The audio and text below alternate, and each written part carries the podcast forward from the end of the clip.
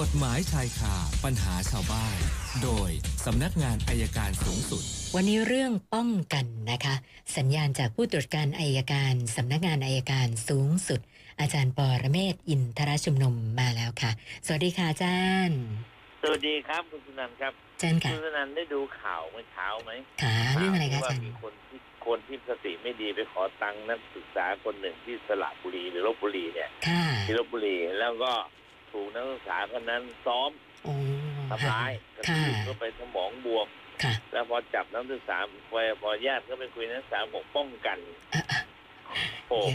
ไม่ใช่ป้องกันเลยครับผมอย่างเนี้ยมือเดี๋ยวนี้มันอ้างกันอย่างเงี้ยมันไม่ใช่เรื่องนี้ไม่ใช่เป็นเรื่องป้องกันเรื่องทำร้ายโดยตรงเลยแล้วทำร้ายเนี่ยจนบาดเจ็บสาหัสแล้วถ้าเผื่อเขาเป็นอะไรไปถึงแก่ความตายจะเป็นความผิดฐานฆ่าคนตายโดยไม่เจตนา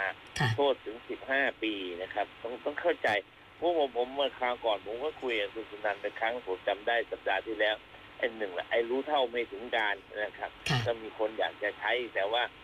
ก็ต้องคุณมาตูมเนี่ยเขาบอกว่าเขารู้เท่าไม่ถึงการแต่ว่าเขาไม่อยากใช้คำนี้เขารู้เท่าแต่ว่าเขาไม่ทำผมก็ยังดีใจว่ามีคนไม่มาอ้างไอ้รู้เท่าไม่ถึงการส่วนเรื่องป้องกันอย่างนี้ไม่เป็นเรื่องป้องกันนะครับระบบไม่เป็นเรื่องป้องกันแล้วก็ฝากนิดนึงว่าท่านผู้ฟังทุกท่านเนี่ยช่วยๆกันดูหน่อยผมว่าปัจจุบันเนี่ยการกระทำความรุนแรงเนี่ยมากขึ้นกระทืบแม่ก็มีแค่เงิน20 บาท15 บาทนะผมว่ามันไปกันใหญ่แล้ว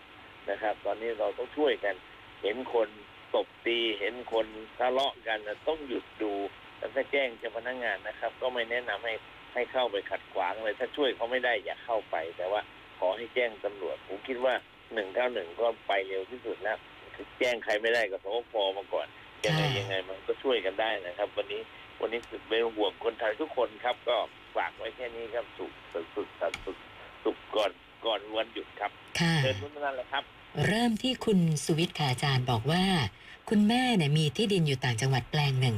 แต่ก็ไม่ได้ไปซะนานเลยเขาบอกว่าก็ไม่น่าต่ำกว่า10 ปีนะคะที่ไม่ได้ไปดูเลยแต่เมื่อวันอาทิตย์ที่ผ่านมาเนี่ยนะคะคุณแม่ไปนะคะเนื่องจากว่ามีความคิดกันว่าจะไปสร้างบ้านพักนะในที่ดินที่ต่างจังหวัดนะคะปรากฏว่านะที่คุณแม่คิดเนี่ยมีคนไปสร้างก่อนคุณแม่แล้วนะคะมีคนไปอยู่แล้วไปคุยกับเขาเนี่ยไม่ยอมออกง่ายๆด้วยนะคะอาจารย์บอกว่าถ้าจะออกเนี่ยต้องจ่ายเงินค่าหรือถอนค่าขนย้ายอะไรให้เขาด้วยอะค่ะก็เลยสงสัยว่ามันต้องเหรอคะอาจารย์ไม่ต้องหรอกครับอันนี้ครับของผู้เรียนท่านผู้ฟังนะครับไปแจ้งความก่อนข้อหาบุกรุกนะแล้วเรื่องอื่นเดี๋ยวค่อยคุยกันนะครับคือเราไปถึงอย่างเงี้ยคล้ายๆว่าเราไม่มีอำนาจต่อรองอยากได้เอาตังค์มาแล้วจะออกแต่ถ้าเราไปแจ้งความบุกรุกเขาว่ากันไปคุณต้องโดนคดีก่อนคุณจะเจตนาบุกรุกจะขาดยุความแล้วคุณต้องโดนคดีก่อนอันจะคุยกันง่ายขึ้นครับค่ะอาจารย์คะแล้วการที่มาอยู่ในที่ดินของเรานะที่บอกว่าเกิน10 ปีแล้วครอบครองปรปักษ์เนี่ยมันได้ทุกกรณีเหรอคะอาจารย์ไม่ครับคือการครอบครองปรปักษ์เนี่ยถ้าเราไม่ไปดูแล้วเขายื่นคำร้องต่อศาลเนี่ยเขามีโอกาสนะครับแต่ถ้าเขาอยู่10 ปีนะ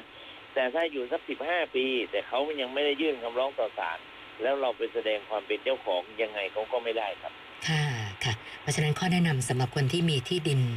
ต่างจังหวัดหรือมีที่ดินอะไรที่มันไปดูบ้างขยันหน่อยปีละครั้ง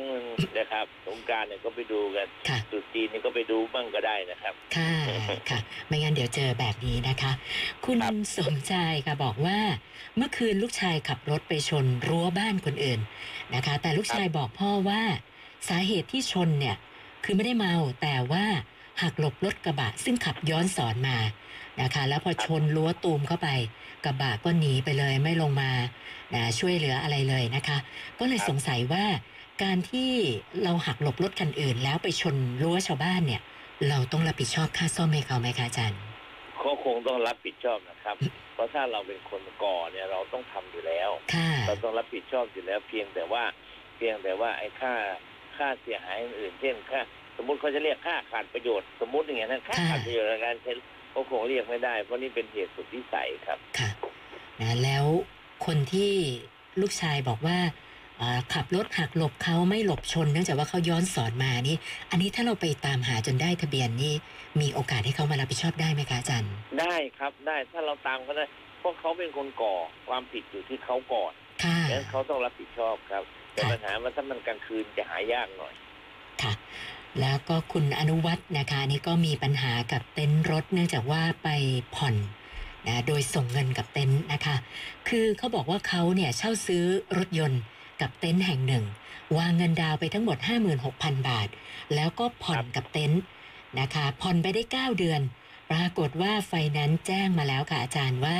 จะมายึดรถเนื่องจากว่าทางเต็นท์เนี่ยไม่ได้ส่งเงินให้ไฟแนนซ์มาตอนนี้ครบ3เดือนแล้วนะคะเขาก็เลยสงสัยว่าคือตอนผ่อนกับเต็นท์เนี่ยใบเสร็จในการส่งเงินทุกงวดเก็บไว้ครบถ้วนเลย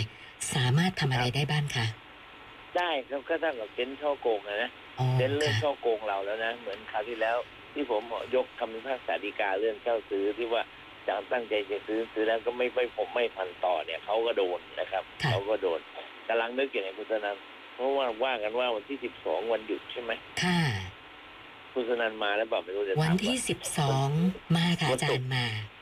ไม่แน่นะเดี๋ยวผมยังไม่แน่นะผมไม่ติดสารภารกิจเลยจะไปพูดเรื่องเช่าซื้อกันอีกสักชั่วโมงหนึ่งเมื่อบ่ายสามเนี่ยเดี๋ยวดูก่อนนะแต่ยังไม่รับปากนะยังไม่รับปากแต่หาลูกข้อมูลอีกนิดนึงก่อนครับค่ะค่ะอาจารย์คะแล้วกรณีที่ไปซื้อรถกับเต็นท์แล้วเต็นท์ให้ส่งผ่านเขาเนี่ยคือได้ยินว่ามีปัญหามาหลายรายแล้วจริงๆแล้วข้อแนะนำที่ถูกต้องเนี่ยเราควรจะทำยังไงคะอาจารย์คือจริงๆแล้วเนี่ยเราต้องแจ้งกับบริษัทผู้ให้เช่าซื้อตัวจริงค่ะแล้วตกลงกับเขา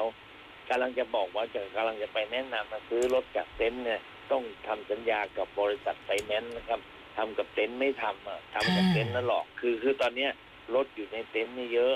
นะครับรับซื้อกันไปแต่ว่าต้องทำสัญญากับไฟแนนซ์ก่อนถึงจะมาผ่อนได้ครับค่ะแล้วก็คุณวิภาพรนะคะผ่อนบ้านนะแต่ว่าคือไม่ได้ซื้อเองโดยตรงนะคะเจ้าของบ้านเนี่ยเอาบ้านไปจำนองกับธนาคารแล้วเธอก็ช่วยผ่อนแล้วก็ตกลงกันว่าผ่อนหมดเจ้าของบ้านเนี่ยจะโอนบ้านมาให้เธอปรากฏว่าก็หมดแล้วจริงๆแต่ว่าเจ้าของบ้านไม่ยอมโอนอาจารย์คะปรากฏว่าบ่ายเบี่ยงตลอดเลยก็เลยสงสัยว่าเราจะต้องทำยังไงเพื่อให้เขายอมโอนมาให้เราเนี่ยค่ะคือปัญหาว่าเรามีสัญญากับเขาหรือเปล่าที่หนึ่งถ้าไม่มีเนี่ยมันพูดยากประการที่สองไอ้สลิปการจ่ายเงินอยู่ที่เราไหมมีบางคนนะครับเขาก็ผ่อนได้เขาผ่อนแทนแต่สลิปอยู่ที่เขาอย่างเงี้ยสบายผมบอกแล้วว่าวันนี้นะการชำระเงินเนี่ยมันเป็นสาระสำคัญเหมือนเมื่อก่อนเราไปชำระแทนที่ธนาคารนะครับเขาก็ออกไปเสร็จชำระเงินให้กับผู้เช่าซื้อตัวจริงผู้จำนองตัวจริงแต่ปัจจุบันเนี่ยถ้าใช้พวกพร้อมเพย์พวกใช้พวกแอปต่างๆเนี่ยเราโอนจากบัญชีเราเข้าไปเนี่ยโอกาสที่จะพิสูจน์ว่าเป็นของเราโดยชัดแจ้งง่ายขึ้นครับค่ะแล้วก็คุณธิดารัตน์นะคะบอกว่าน้องสาวจดทะเบียนสมรสกับชาวต่างชาติจดในประเทศไทยนะคะแต่ว่าตอนนี้ชาวต่างชาติที่เป็นสามีนั่นคือกลับไปประเทศเขา